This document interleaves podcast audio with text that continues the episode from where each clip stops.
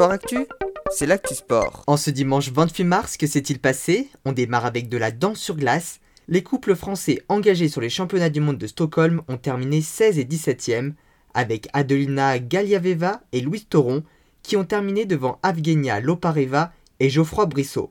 Bien qu'insuffisant pour récupérer des quotas pour les Jeux Olympiques, c'est une satisfaction pour Geoffroy Brissot, comme il me l'a confirmé. Au début de la compétition, on avait vraiment une grosse appréhension, mais au final, on a gagné deux places à l'issue de, la deuxième épreuve sur le programme long. Donc, on est super content.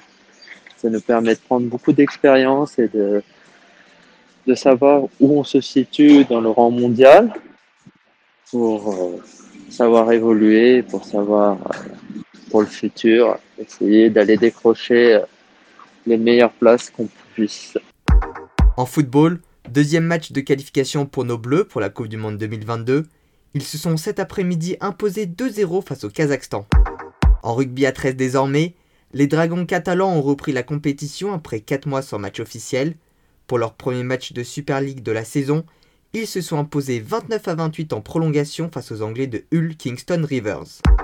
Toujours en rugby, mais du rugby à 15 avec le top 14, dans le match entre la 6ème et la 7ème place, les Lyonnais se sont très largement imposés 54 à 16 contre Toulon. Ils leur passent donc devant et sont désormais 6ème. Je le rappelle, seules les 6 premières équipes sont qualifiées pour les phases finales.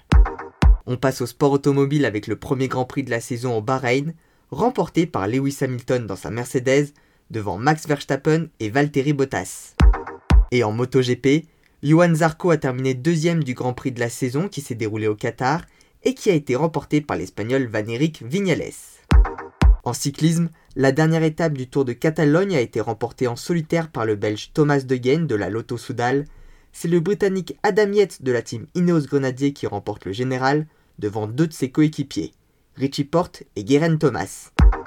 On reste dans le cyclisme avec Gand Wevelgem, une des classiques flandriennes les plus mythiques, qui a été remportée au terme d'un sprint réduit de 7 coureurs par le Belge Wood van de la Lotto Soudal.